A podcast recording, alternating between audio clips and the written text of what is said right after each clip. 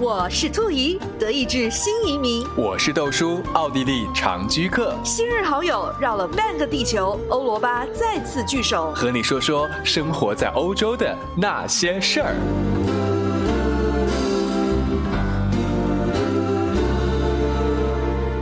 兔姨，豆叔说欧洲，说欧洲。哦，上期跟大家分享一下，就是欧洲的大概的医疗体系，就浅说浅说，然后小吐槽了一下，就是咱们德国没有一个全身的体检啊，或者说没有所谓的一个全套的激素六项的孕前检查，到底是 low 还是是先进呢？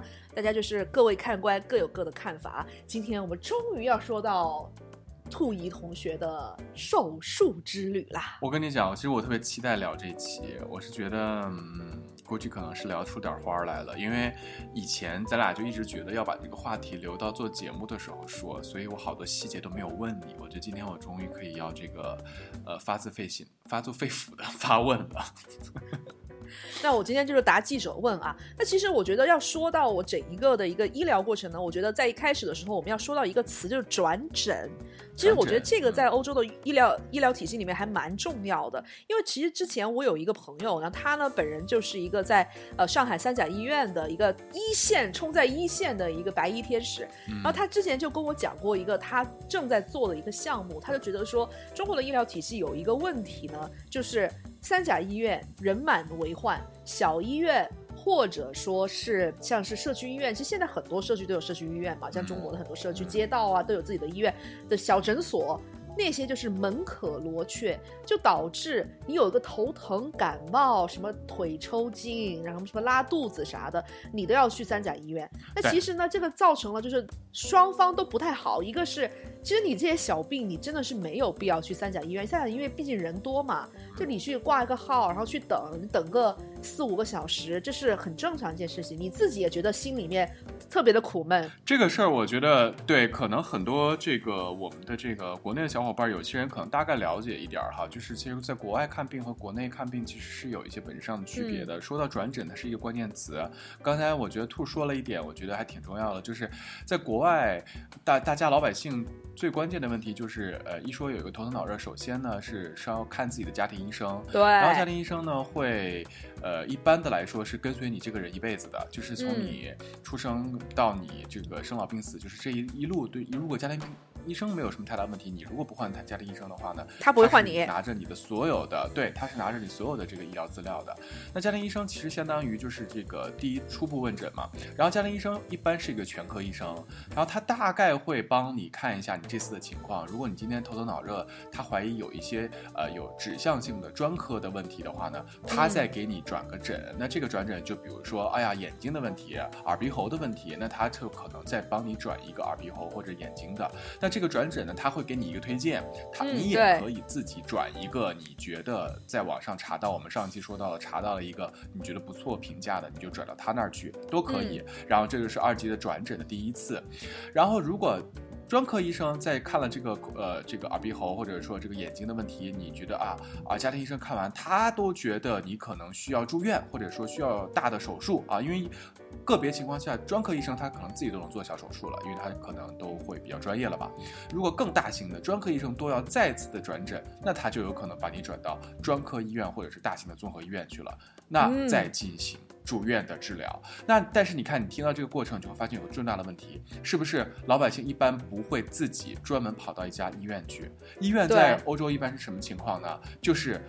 非常紧急的情况，你是已经叫了救护车的情况下，那么他会直接把你送到医院去，或者说你是非常紧急的，在节假日或者说是在呃一些周末的情况下，你家庭医生也不开门，但是你人又非常非常紧急，快不行了啊，比如说你腿摔断了呀，对吧？呃，突然你需要急救啊，这种情况人才跑到医院去，这是一个 common sense，这是一个就是就是大家都心知肚明的，就是。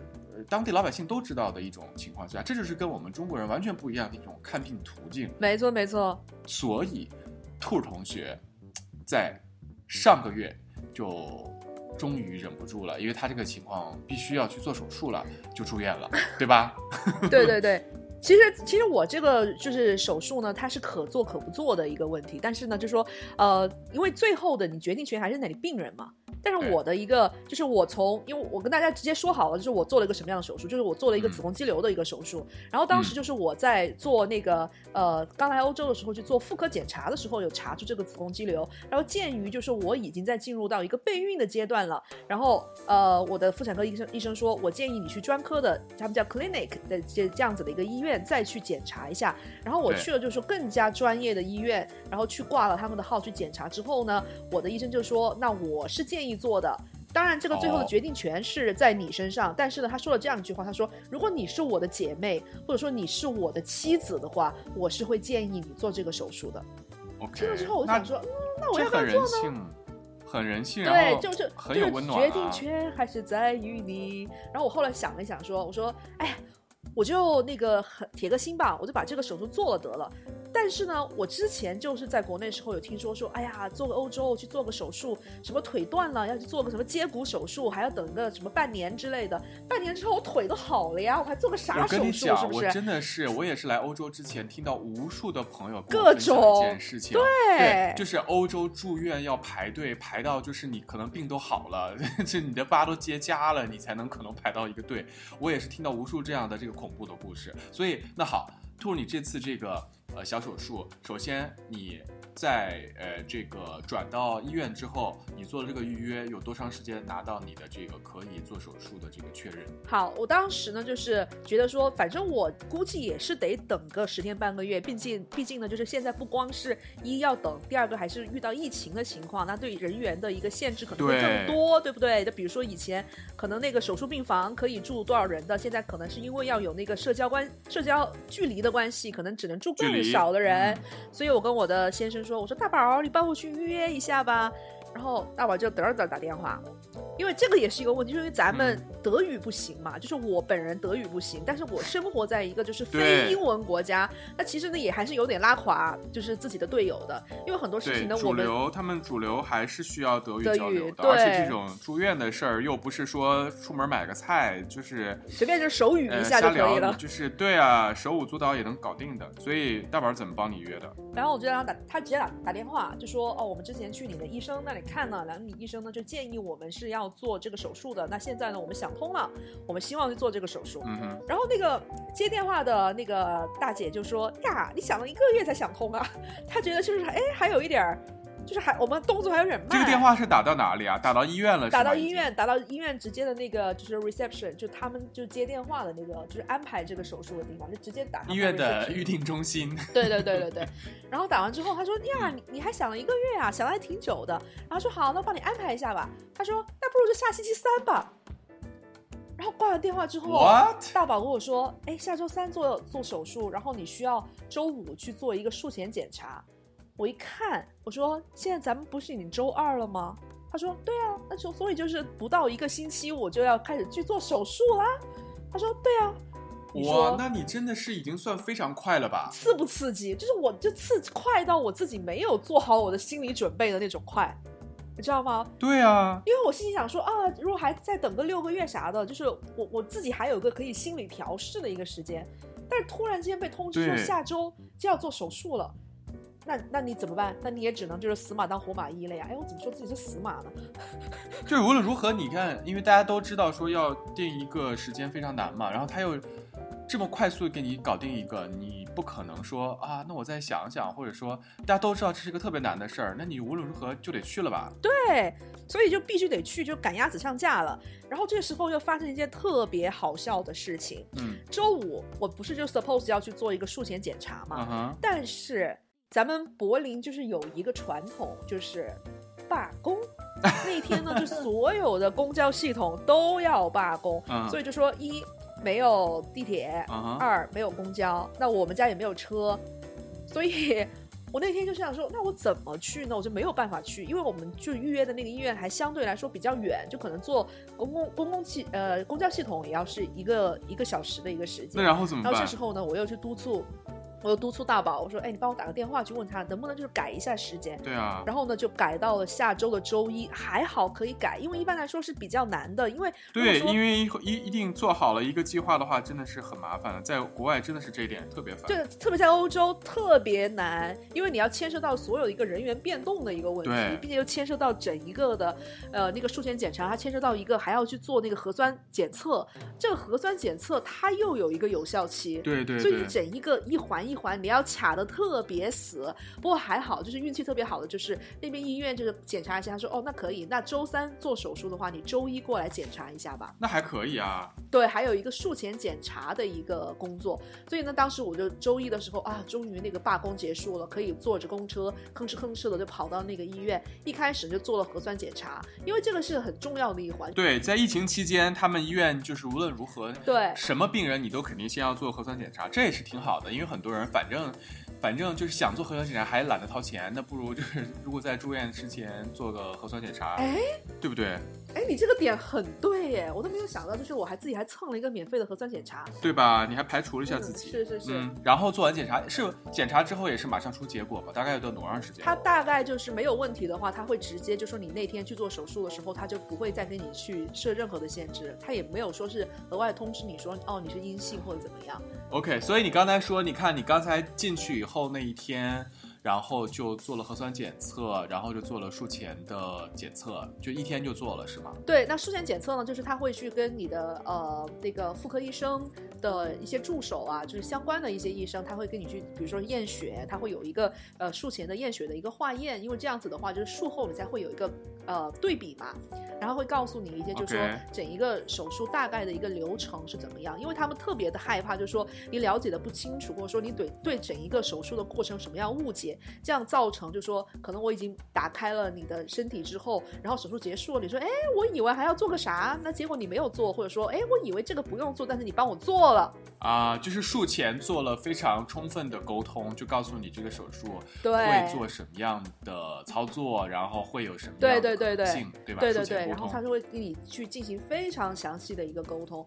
呃，然后呢，就是因为我们的手术是需要全麻的嘛，所以当天呢还去见了就是麻醉科的医生。麻醉科的医生他也会对你去进行一个特别详细的一个排查，会问你很多的问题，比如说你有什么过敏史啊，你对之前的用药有没有什么问题啊，你之前有没有做过手术，有没有全麻过？因为像我本人就是一个手术积极分子，所以我是一个就是久经沙场、久经麻药考验的一个人，所以我跟他说没有关系，随便来吧。我说麻药我是没有任何问题的，因为我就是呃做做过。很多次的一个，也不是很多次。我这样说好像我自己很弱的样子。手术家的孩子，对，手术谁没做过呢？麻药谁没打过呢？没问题，随便来吧。吓唬谁呀你？吓唬谁啊？然后他那个麻醉医生会问你很多的一些问题，并且就是我觉我感觉就是德国的医生跟你聊天的时候，他还是。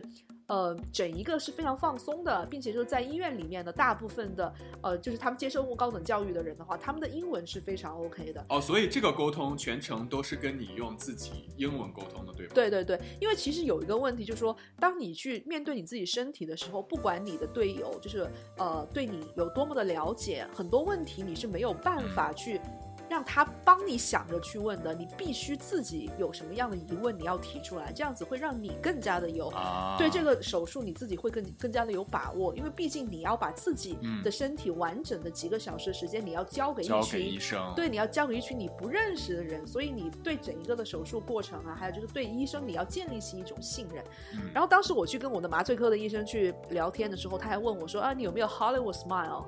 就是有没有做那种烤瓷牙呀、假牙呀？哎，我才发现，哎，原来这个就是对于麻醉也是有一定的影响的，都是有影响的。对对对对，我还问他，我说你大概一天会有多少呃多少就是台的一个麻醉手术？是怎么回情况的？突然跟麻醉科医生还做了个采访是吗？对，就突然间就上升了，你知道吗？主播上身了，就开始跟他聊起天来。嗯，我就说你一天要做多少台呢？他就看了一眼，他说。哦，光是你这个手术室一天都有十几台手术啊！那真的是工作量也是的确挺大。我说我的妈呀，对，所以他就跟我讲，他说，嗯，大家都说我们医生收入高，他说我们医生收入高，这个都是那个呃拿命买的呀。他说你看我们一天多累啊，都马不停蹄的，这个都是那个抚慰金啊，抚恤金。请问德国医生是怎么样跟你表达我的我的收入高是拿命买的这句话？你干嘛要考我英文呢？突然之间，咱们又不是个英文节目。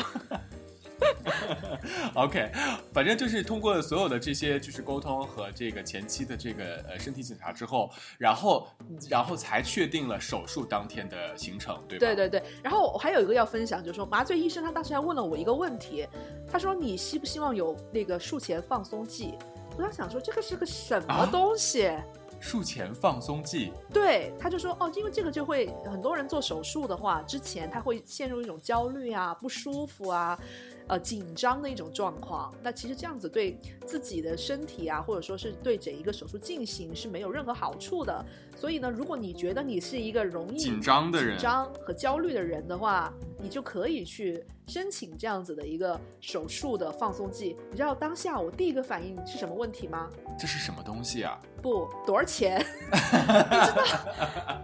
对，医疗的确是一个比较大的就是开销。虽然你可能参加了医保，但是有一些部分不在医保里面，这个消费还是挺高的。你就任何的问题，比如说你你在看医生的时候，医生说，哎，你加一个什么样的话，你会想说，哎，这个要多少钱？会不会很贵？甚至你去洗一个头，你也会想说，别人说，哎，你用个好的洗发水吧，你第一反应也是多少钱？要加多少钱？对，所以那个那个时候我的灯就嘚儿一下子就亮起来了。我想说，哎，这该不会是那个强买强卖吧？我就我就问他说，哎，我就加了一个收费项目对，会不会加了一个收费项目呢？然后我就问他说，这个多少钱？他说啊，这个不用钱的呀，不用额外消费的呀。我说加。你懂我那种心理吗？只要不用钱，不管什么。那你没问，那你没问一下这个术前放松剂它到底是一个什么样的效果？就比如说，可能比如说是一个针吧，打了以后你人会怎么样呢？会很开心吗？还是说你就你就很放松，你会睡觉什么？你有问过这是什么东西吗？我完全没有问。